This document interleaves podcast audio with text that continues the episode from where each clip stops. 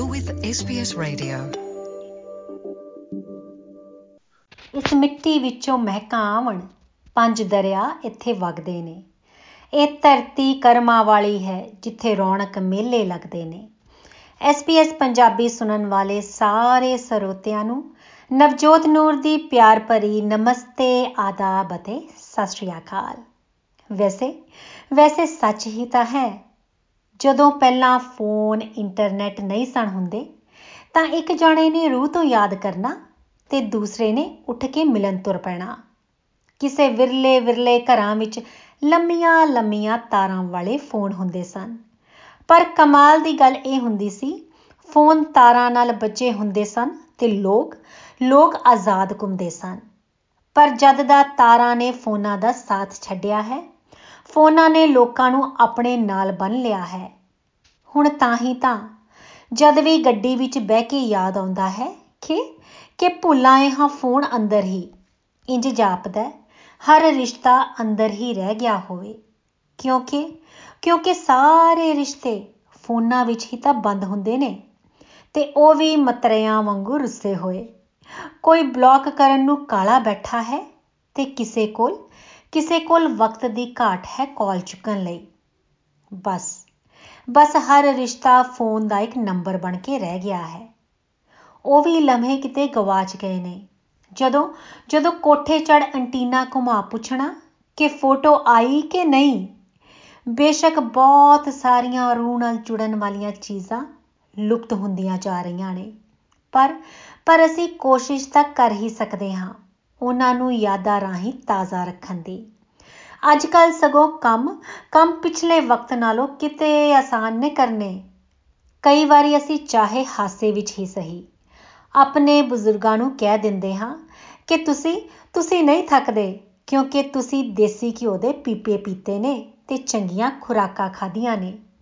ਪਰ ਜੇ ਅਸੀਂ ਗੌਰ ਨਾਲ ਵੇਖੀਏ ਤਾਂ ਚੰਗੀਆਂ ਖੁਰਾਕਾਂ ਦੇ ਨਾਲ-ਨਾਲ ਉਹ ਮਿਹਨਤ ਵੀ ਬਾਲੀ ਕਰਦੇ ਸਨ। ਉਸ ਵੇਲੇ ਸਰੀਰ ਵਿੱਚ ਤਾਕਤਾਂ ਤੇ ਸੋਚ ਵਿੱਚ ਫੁਰਤੀ ਇਸ ਲਈ ਸੀ, ਕਿਉਂਕਿ ਕੰਮਾਂ ਲਈ ਉਹ ਕਿਸੇ ਤੇ ਨਿਰਭਰ ਨਹੀਂ ਸਨ ਰਹਿੰਦੇ। ਘਰ ਦੇ ਘਰ ਦੇ ਜੀ ਇੰਜ ਜੁੜ ਕੇ ਰਹਿੰਦੇ ਸਨ ਜਿਵੇਂ ਘਿਓ ਵਿੱਚ ਸ਼ੱਕਰ।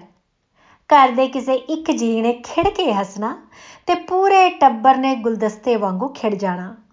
ਪਿੰਡ ਦੇ ਸਪੀਕਰ ਵਿੱਚੋਂ ਗੁਰਦੁਆਰੇ ਵਿੱਚੋਂ ਆਉਂਦਾ ਪਾਠ ਪਿੰਡ ਦੇ ਹਰ ਘਰ ਦੇ ਕੋਨੇ-ਕੋਨੇ ਵਿੱਚ ਪਹੁੰਚਦਾ ਤੇ ਚੁੱਲ੍ਹੇ ਤੇ ਧਰੀ ਚਾਹ ਦਾ ਸਵਾਦ ਤੇ ਮਿਠਾਸ ਦੁੱਗਣੀ ਹੋ ਜਾਂਦੀ। ਤੇ ਸਟੀਲਾਂ ਦੇ ਗਿਲਾਸਾਂ ਵਿੱਚ ਚਾਹ ਦੇ ਘੁੱਟ ਭਰਦਿਆਂ ਜਿਗਰੇ ਆਪ ਮੁਹਾਰੇ ਹੀ ਫੌਲਾਦ ਬਣ ਜਾਂਦੇ। ਤਾਂ ਹੀ ਤਾਂ ਲੋਕ ਹਾਈ ਮਾਈ ਘੁਬਰਾਉਂਦੇ ਨਹੀਂ ਸਨ। ਤੇ ਪਿਓ ਪਿਓ ਹਮੇਸ਼ਾ ਪੁੱਤ ਨੂੰ ਇਹ ਕਹਿੰਦਾ, ਸ਼ੇਰ ਬਣ ਸ਼ੇਰ। ਤੁਹਾਨੂੰ ਪਤਾ ਹੈ, ਜਦੋਂ ਮੌਸਮ ਕਰਵਟ ਲੈਂਦਾ ਹੈ ਤਾਂ ਕਦੀ ਠੰਡ ਲੱਗਦੀ ਹੈ ਤੇ ਕਦੀ ਗਰਮੀ। ਪਰ ਜਦੋਂ ਰਿਸ਼ਤੇ ਕਰਵਟ ਲੈਂਦੇ ਨੇ ਤਾਂ ਉਹ ਜ਼ਿੰਦਗੀ ਕਹਾਉਂਦੇ ਨੇ। ਸੋਚਾਂ ਦੀ ਛਾਨਣੀ ਚੋਂ ਕਿਰਦੇ ਸਨ ਜਦ ਵੀ ਇਹ ਸ਼ਬਦ। ਤਾਂ ਬੰਨ ਲੈਂਦੇ ਸੀ ਲੋਕ ਇੱਕ ਗਠੜੀ ਵਿੱਚ ਤੇ ਜਦ ਵੀ ਚਿੱਤ ਕਰਦਾ, ਕੱਲਾ ਕੱਲਾ ਹਰਫ ਕੱਢ ਪਿਰੋ ਦਿੰਦੇ ਸਨ ਅਲਫਾਜ਼ਾਂ ਵਿੱਚ। ਤੁਰ ਪੈਂਦੇ ਸਨ ਇਹਨਾਂ ਦੇ ਪਿੱਛੇ ਪਿੱਛੇ ਬਿਨਾ ਪੈਰਾਂ ਦਾ ਸਫ਼ਰ ਹੋ।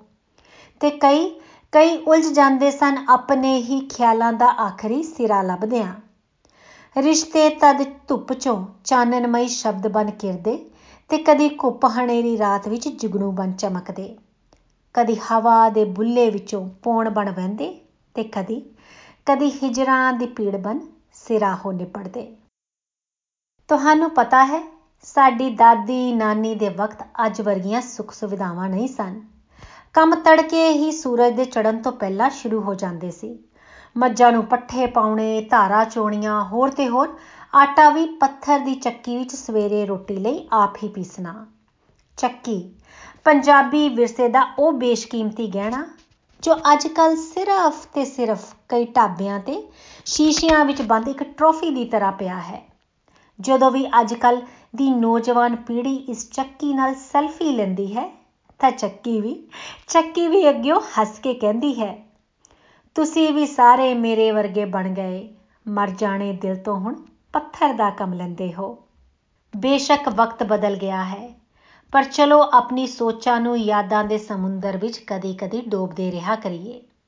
ਇੱਕ ਵਕਤ ਸੀ ਜਦੋਂ ਇਸ ਚੱਕੀ ਤੋਂ ਬਿਨਾ ਵਿਆਹਾਂ ਦੀਆਂ ਕਈ ਰਸਮਾਂ ਪੂਰੀਆਂ ਨਹੀਂ ਸਨ ਹੁੰਦੀਆਂ। ਬੜੀਆਂ ਹੀ ਖੂਬਸੂਰਤ ਅਖਾਨਾਂ ਤੇ ਕਹਾਵਤਾਂ ਬਣੀਆਂ ਨੇ ਇਸ ਚੱਕੀ ਤੇ, ਜਿਵੇਂ ਉਠਨੀ ਨੂਹੇ ਮਿਸਲ ਹੋ, ਚਰਖਾ ਛੱਡ ਚੱਕੀ ਚੋ। ਤੇ ਜਿਵੇਂ ਹੀ ਸੱਸ ਨੇ ਨੂੰਹ ਨੂੰ ਚੱਕੀ 'ਚ ਡਾਹ ਦਿੱਤਾ, ਉੱਥੇ ਨੂੰਹ ਨੇ ਆਪਣੀ ਮਾਂ ਨੂੰ ਕੁਝ ਇਵੇਂ ਉਲਾਮਾ ਦਿੱਤਾ। ਮਾਪਿਆਂ ਨੇ ਮੈਂ ਰੱਖੀ ਲਾਡਲੀ ਸੋਹਰੇ ਪੀਂਦੀ ਚੱਕੀ, ਮਾਂ ਦੀ ਲਾਡਲੀਏ ਸੋ ਵੱਲ ਪੈ ਗਿਆ ਵੱਖੀ। ਤੇ ਫਿਰ ਭਰਾ ਦੀ ਲਾਡਲੀ ਭਰਾ ਤੱਕ ਵੀ ਉਲਾਮਾ ਗੀਤ ਰਾਹੀਂ ਕੁਝ ਇਵੇਂ ਪਹੁੰਚਾਉਂਦੀ, ਸੱਸ ਪਿਹਾਵੇ ਚੱਕੜੀਆਂ, ਸੋਹਰਾ ਕੁਟਾਵੇ ਪੰਗ ਸੱਸ ਨੇ ਲਾ ਲਈਆਂ ਵੰਗੜੀਆਂ, ਸੋਹਰੇ ਨੇ ਲਾ ਲਏ ਬੰਦ। ਗੀਤਾਂ ਦੇ ਨਾਲ ਨਾਲ ਚੱਕੀ ਨਾਲ ਕਈ ਬੜੇ ਹੀ ਦਿਲਚਸਪ ਛੰਦ ਵੀ ਜੁੜੇ ਨੇ। ਛੰਦ ਪਰਾਗੇ ਆਈਏ ਜਾਈਏ, ਛੰਦ ਪਰਾਗੇ ਚੱਕੀਆਂ। ਮਾਂ ਤੁਹਾਡੀ ਡਾਢੀ ਖਚਰੀ, ਤੁਸੀਂ ਛਿਨਾਰਾ ਪੱਕੀਆਂ। ਬੇਸ਼ੱਕ ਨੂੰ ਸੱਸ ਦੀ ਤਕਰਾਰ ਇੱਕ ਪੀੜੀ ਦਾ ਫ਼ਰਕ ਹੋਣ ਦੇ ਕਾਰਨ ਹੈ। ਖੁੱਲਾਂ ਤੇ ਸੰਸਕਾਰਾਂ ਦੀ ਖਿੱਚਾਤਾਣੀ ਦੇ ਵਿੱਚ ਪਿਆਰ ਵੀ ਲੋੜੇ ਦਾ ਹੈ ਤੇ ਇਹ ਅਖਾਣ ਤੇ ਕਹਾਵਤਾਂ ਸਾਡੇ ਆਪਸੀ ਰਿਸ਼ਤਿਆਂ ਦੀ ਨੋਕ-ਝੋਕ ਨੂੰ ਮਿਠੜਾ ਰੂਪ ਦਿੰਦੀਆਂ ਹਨ। ਪਹਿਲਾਂ ਦਿਲਾਂ ਵਿੱਚ ਗੱਲਾਂ ਘੱਟ ਰੱਖੀਆਂ ਜਾਂਦੀਆਂ ਸਨ ਤੇ ਲੋਕ ਲੋਕ ਮੂੰਹ ਫਟ ਜ਼ਿਆਦਾ ਹੁੰਦੇ ਸਨ। ਇਸੇ ਕਰਕੇ ਰੋਸੇ ਨਹੀਂ ਮੁਹੱਬਤਾਂ ਲੰਬੀਆਂ ਖਿੱਚਦੀਆਂ ਸਨ। ਮੈਂ ਕਾਗਜ਼ਾਂ ਤੇ ਸ਼ਬਦ ਲਿਖਾਂਗੀ ਤੇ ਤੂੰ ਤੂੰ ਮੱਥਿਆਂ ਤੇ ਲੇਖ ਲਿਖੀ। ਸਾਡੀ ਆਪੋ ਆਪਣੀ ਕਿਰਤ ਕਮਾਈ, ਅਸੀਂ ਆਪਣਾ ਆਪਣਾ ਚੁਕਣਾ ਪਾਰ। ਮੈਂ ਹਰ ਰੰਗ ਨੂੰ ਤੇਰਾ ਰੂਪ ਲਿਖਾਂਗੀ ਤੇ ਤੂੰ ਹਰ ਰੂਪ ਦੇ ਵਿੱਚ ਰੰਗ ਭਰੀ। ਸਾਡੀ ਆਪੋ ਆਪਣੀ ਕਰਨੀ ਭਰਨੀ। ਸਾਡਾ ਆਪਣਾ ਆਪਣਾ ਹੁਨਰ ਕਮਾਲ।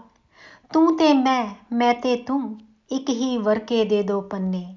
ਅਗਲੇ ਪੰਨੇ ਤੇ ਤੇਰੇ ਲੇਖ ਨੇ ਚੱਲਦੇ, ਪਿਛਲੇ ਪੰਨੇ ਤੇ ਮੇਰੇ ਸ਼ਬਦਾਂ ਦੀ ਚਾਲ। ਤੁਸੀਂ ਵੀ ਪਾਉਂਦੇ ਰਹਿਣਾ ਨੂਰ ਦੇ ਨਾਲ ਆਪਣੇ ਸ਼ਬਦਾਂ ਦੀ ਸਾਂਝ ਤੇ ਦੱਸਣਾ ਕਿ ਤੁਸੀਂ ਹੋਰ ਕੀ ਸੁਣਨਾ ਚਾਹੁੰਦੇ ਹੋ SBS ਪੰਜਾਬੀ ਰਾਹੀਂ ਨੂਰ ਤੋਂ। ਚਿੱਠੀ ਪਾਉਣ ਲਈ ਸਾਡਾ ਪਤਾ ਹੈ। SBS Punjabi programme PO Box 294 south Melbourne 3205 ਤੁਸੀਂ ਸਾਨੂੰ ਈਮੇਲ ਵੀ ਕਰ ਸਕਦੇ ਹੋ punjabi.program@sbs.com.au ਹੁਣ ਦਵੋ ਨੂਰ ਨੂੰ ਇਜਾਜ਼ਤ। ਅਗਲੇ ਹਫ਼ਤੇ ਫੇਰ ਮੁਲਾਕਾਤ ਹੋਏਗੀ ਤਦ ਤੱਕ ਦੇ ਲਈ। ਪਿਆਰ ਭਰੀ ਸਤਿ ਸ਼੍ਰੀ ਅਕਾਲ। You're with SBS Radio